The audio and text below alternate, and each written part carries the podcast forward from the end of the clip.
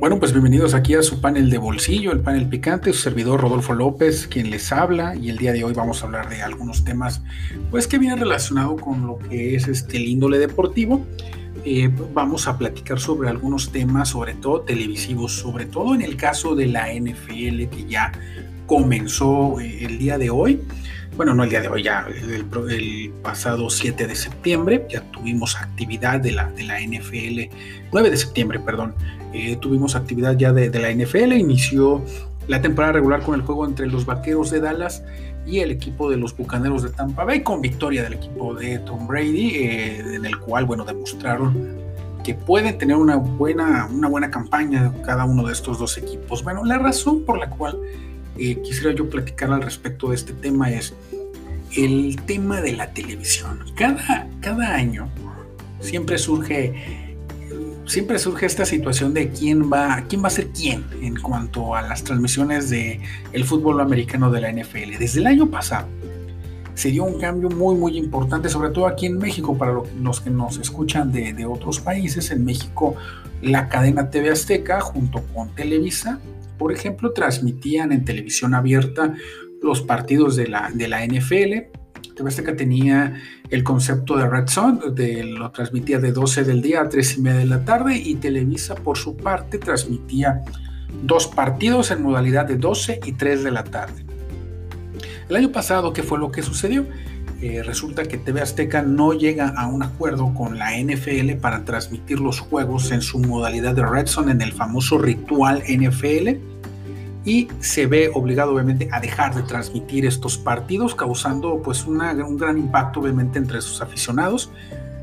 Sin embargo, Televisa toma el control en en abierta del, del concepto de Redson y ya tiene esta modalidad que le llaman el Blitz, Blitz NFL, así es como lo maneja Televisa.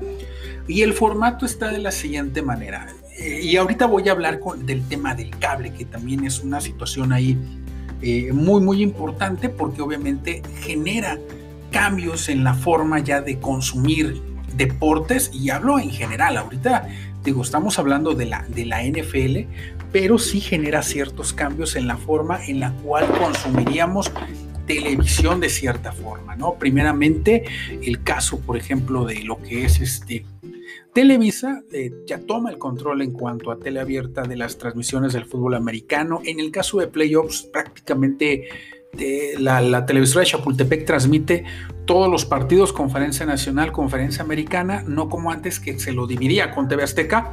Ellos transmitían los juegos de la conferencia americana, ahora y, y en la contraparte de Televisa, ellos transmitían los juegos de la conferencia nacional. ¿Qué pasa con las cableras, por ejemplo? En las cableras se dio una situación muy, muy interesante. ESPN se mantiene con, eh, en este caso, transmitiendo los partidos de domingo y lunes por la noche. Los partidos, obviamente, en, horario estelar, que por tradición siempre le han, le han correspondido a ellos. Fox es de las cadenas que más transmiten NFL, ya que transmiten jueves por la noche. Este tengo entendido, de acuerdo a Roberto Abramovich, este es el último año que Fox Sports transmitiría los jueves por la noche, porque al parecer el próximo año los partidos de jueves van a ser exclusivos por Amazon Prime. Así que para los suscriptores de este canal de streaming, Amazon Prime transmitiría de manera eh, ya los transmite de hecho los, los, juegos, los juegos de los días jueves. Sin embargo, para 2022, Amazon Prime estaría con los derechos y con la exclusividad de los juegos del jueves. Esto es muy, muy importante también resaltarlo. Entonces se está convirtiendo esto pues en un trastorno, ¿eh? realmente en un trastorno para los aficionados y lo explico. Me voy a regresar tantito a Televisa porque Televisa reestructuró el tema obviamente de las transmisiones de NFL. Como les había mencionado, ellos ah, transmiten Blitz NFL a las 12 del día, de 12 a 3 y luego un partido de 3 a 6 de la tarde. Sin embargo, ellos tienen un canal que se llama Aficionados.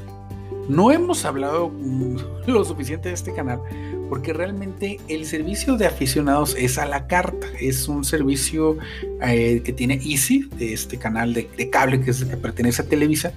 Y ahí transmiten un juego a las 12 del día de NFL. No sin antes mencionar, y, aprovecho también este conducto para mencionar que, este, que transmiten los juegos del Atlas y de Chivas, Atlas, Chivas y Tigres en exclusiva. Entonces, quiero hacer un pequeño paréntesis aquí. Imagínate que te gusta el fútbol mexicano y que tú tengas Sky o, tienes Sky porque te ofrecía el fútbol mexicano por completo.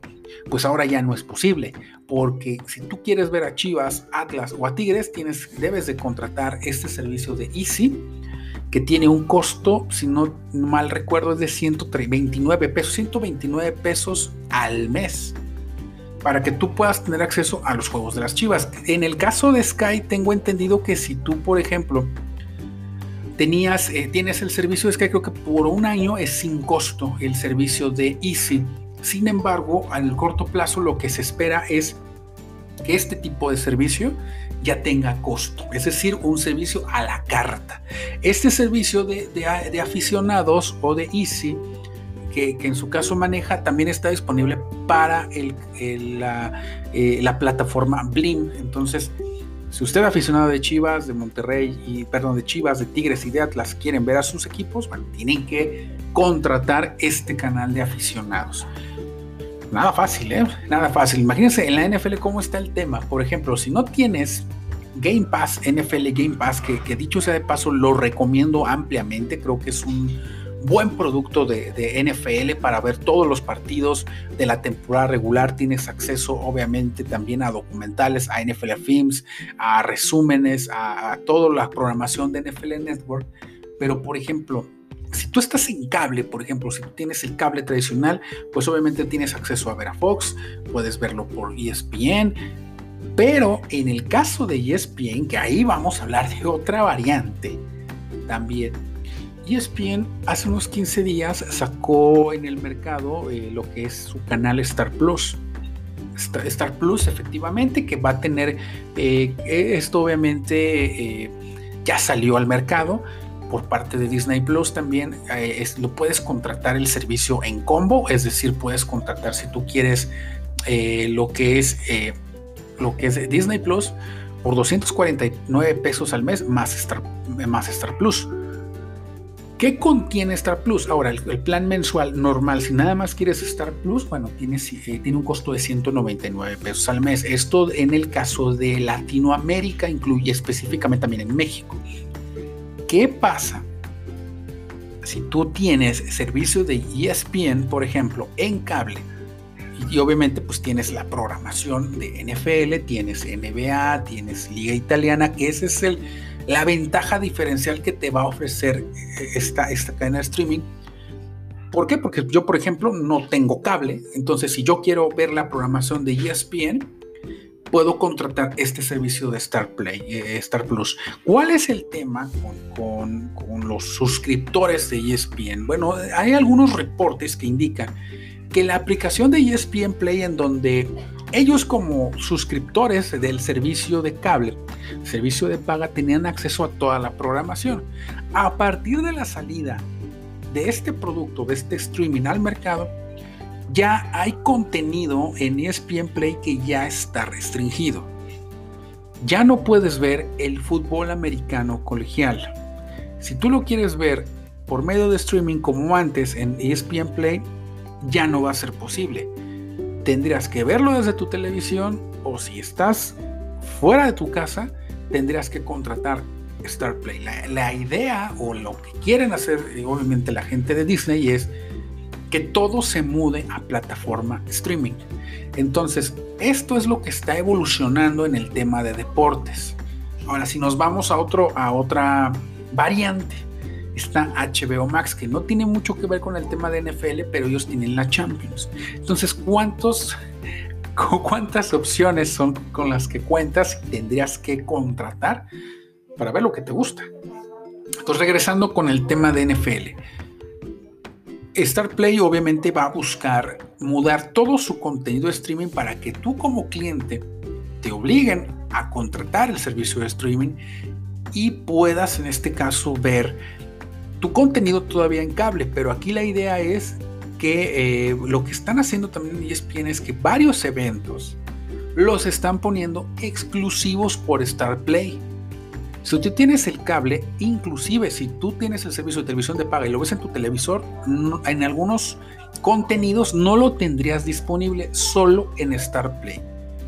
Entonces, un tema completamente el dónde ver, en dónde ver la NFL, ¿no? Es, un, es una situación de verlo por varios lados, por varios frentes.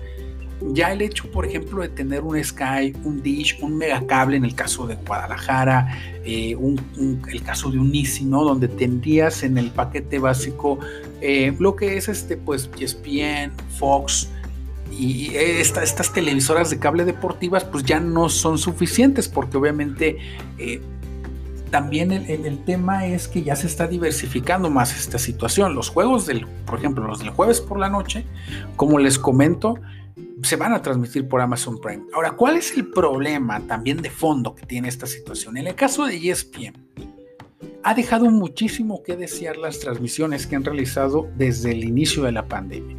Entendemos que obviamente parte de su talento se ha tenido, se ha tenido que movilizar o ha tenido que trabajar desde casa. Pero han habido muchas ocasiones en las cuales nosotros como consumidores de ese tipo de servicios nos hemos percatado que la calidad de la transmisión no es buena. Al transmitir desde casa se nota obviamente una diferencia de que no están en un estudio y eso genera obviamente eh, deficiencias en cuanto a la transmisión, la transmisión de las voces, no se escuchan obviamente de, manera digital, entonces eso merma bastante la calidad del contenido que ellos deberían de estar manejando. Y digo, como nota adicional, he tenido la oportunidad de estar trabajando con, para el canal de los expulsados en YouTube, en donde se exige a quien participe obviamente en este tipo de transmisiones, que haya un equipo obviamente de calidad, se hacen pruebas, me imagino, bueno, pruebas previas para garantizar que el sonido sea bueno. Me imagino que en ESPN hacen lo mismo, pero yo he visto en algunas ocasiones a Jorge Petra Santa o a Roberto Gómez Junco grabar con unos AirPods, con unos audífonos. Me imagino que son de buena calidad, pero nunca van a igualar la calidad de obviamente de un sonido, de un, micrófono condensador o, obviamente equipo del que utilizas en un estudio para, para, en este caso, para transmitir, ¿no? Esa necesidad que tiene todavía tanto ESPN como Fox de grabar todavía, de hacer sus contenidos todavía desde casa, merma bastante la calidad. Creo que el aficionado se ha visto muy, muy desfavorecido por ese tipo de situaciones. Ahora, en el caso de Fox Sports, esta situación obviamente se ha hablado mucho, sobre todo se ha criticado bastante el formato que manejan eh, los comentaristas que tienen, creo que es el menor de los problemas. creo que José Pablo Pueblo hace muy buen trabajo, el caso de Ricardo García, eh, Alex Correa, eh, Juan Carlos Vázquez, es un equipazo de comentaristas. Lo que creo que no le ayuda mucho es que es evidente que no hay química entre ellos. Si no, pregúntenle a Emilio León el día del Super Bowl, este último Super Bowl entre Bucaneros de Tampa Bay y los jefes de Kansas City, realmente cómo se le dejó ir a José Pablo Coelho en la, en la, transmisión diciéndole casi casi que está tonto, ¿no? Bueno, de hecho se lo dijo, le dijo, estás tonto porque no entiendes, ¿no? se nota que no hay química entre ellos, es, muy, muy notable que hay división en este grupo de comunicación. El formato no les ayuda mucho, realmente el, abusar tanto de la, de la, de la entrada institucional de, de la música de Fox Sports me parece un abuso brutal para el oído y, obviamente creo que no, no, has, no, no le ha atinado Fox Sports al tema de la producción, hacerlo más atractivo para el público y hacerlo algo mucho, un producto mucho más digno, porque es un canal que transmite cuatro, cinco partidos a la semana. Es, es la cadena televisiva que transmite más juegos de NFL. Y realmente deja mucho que desear el tema de la producción que va alrededor, obviamente, de de, lo que es Fox Sports y eso se ha, limitado bastante y me imagino les ha pegado en el tema del rating. Veremos qué es lo que pasa con esta compra-venta que realizó Fox, obviamente el grupo Disney, para ver si los nuevos dueños hacen, generan un nuevo cambio, ¿no? Entonces, imagínense cómo está el panorama. TV Azteca, pues ya no transmite el, el ritual NFL que antes, con, con, éxito realmente, porque a mucha gente no le gusta, no le, no le gusta este formato en el cual pasan pedazos de, partidos. Es una forma diferente, obviamente, para acercar a los, al público joven es para eso, obviamente, el, ritual. Es para acercar a los millennials, para acercar a los centennials que quieren ver la parte más emocionante del partido. Es la razón por la cual existe ese producto y por la cual tiene su éxito. Nos guste o no nos gusta los de la vieja guardia. Yo, por ejemplo, si me preguntan, que no me han preguntado, pero yo les voy a decir, realmente a mí me parece mejor ver los partidos completos. Sin duda alguna. Pero bueno, en gusto se rompe géneros, creo que esta modalidad de Red Zone que creó NFL y adoptó muy inteligentemente TV Azteca, le funcionó bien en su momento. Ahorita, por el tema de monopolio, TV Azteca posiblemente transmita el Super Bowl, próximo Super Bowl en febrero. Ya lo dijo Enrique Garay inclusive en un tweet. Le preguntaron si iban a transmitir el ritual y pues la respuesta fue categórica. Y ahí, por ejemplo, es notorio que a TV Azteca por medio de su área de deportes, pues no les interesa. Realmente ellos prefieren transmitir al Mazatlán, transmitir al Puebla, tener a Martiloli y a Luis García por ahí en otros programas. Ellos son del Hexatlón, ellos nada más son la isla y, punto, ¿no? Realmente eh, el tema de deportes en TV Azteca es algo que dejó de significar lo que era con todo y que tienen a los dos comentaristas más, más populares de México, que es el caso de Cristian Martinoli y Luis García, realmente creo que ha dejado mucho que desear esa parte. Y el caso del fútbol americano se ha sido golpeado como, como nunca antes se, se, había dado, ¿no? Olvidar los tiempos en los cuales Pepe Espinosa estaba al frente, obviamente, de las transmisiones tanto de NBA y como de NFL. Bueno, pues el día de hoy pues es algo que no existe. Yo recuerdo cuando empecé a ver el fútbol americano, eh, las transmisiones que hacía TV Azteca eran desde los estadios. Ellos tenían derechos de transmisión de 10 partidos, de 10 semanas, transmitiendo desde los estadios. Yo recuerdo mi primer partido que me tocó ver con transmisión de ese tipo fue un Kansas City contra Delfines de Miami, porque resulta que Pepe Espinosa tenía muy para alta, muy alta ahí con los Delfines de Miami y seguido iban a transmitir desde el palco en la NFL. Entonces, era una experiencia televisiva increíble, realmente. Y cada año que pasa, cada año va desmereciendo esa situación. ¿Qué pasa en el caso de ESPN? Me regreso al tema de Star Play, al tema de que les van quitando poco a poco esa programación que tienen ellos en NBA, tienen la Liga Italiana, la Europa League, pero realmente son, bueno, en el caso de la Europa League, pues no, no me parece un torneo tan, tan, tan encantador como por ejemplo la Champions. Eh, ha salido gente de ESPN, obviamente por el tema de los recortes presupuestales, entre ellos ya con hace tiempo eh, se fue, por ejemplo, Roberto Bramovich en su momento, eh, se fue Raúl Alegre, que ellos eran símbolos prácticamente, las voces de ellos en los partidos de lunes por la noche, y se fue también Roberto, eh, también este, perdón, Álvaro Martín, él se fue obviamente por propio pie, él decía que pues lo mejor de la NFL era transmitir los partidos desde el estadio y en ESPN no se estaba logrando eso. Eh, entonces, ese tipo de situaciones también han mermado en ese, en ese público. ESPN busca obviamente renovar por medio de otro tipo de talento, talento joven, talento obviamente de, pues hay calidad también. O sea, creo que Pablo Viruega es un gran, gran comentarista. Lalo Varela no se diga, una gran voz icónica obviamente de la, de la NFL. Ciro Procuna lo hace muy bien pero, pero realmente creo que tenías Álvaro Martín, tenías a Raúl Alegre, creo que era otra dimensión la que daban ellos y bueno, ESPN opta por apostar por la juventud. Y aquí la pregunta es, dama caballero del panel, es ustedes dónde van a ver la NFL, qué les parecen las transmisiones. Para finalizar mi comentario, yo recomiendo sinceramente, tuve ahí la oportunidad de ver un poquito Game Pass. Eh, de explorar un poquito la, página de, Game Pass de una persona, este, realmente eh, me parece un gran producto. Si eres aficionado de la NFL, tienes que verlo. Es otra experiencia, el audio es muchísimo mejor, la calidad de la imagen, alta definición, realmente es algo, es una gran, gran experiencia. Lo recomiendo ampliamente, pero bueno, dejo la pregunta en el aire. ¿Dónde verá usted esta temporada 2021 de la NFL. Esto fue su panel picante y nos vemos en su momento. Hasta pronto.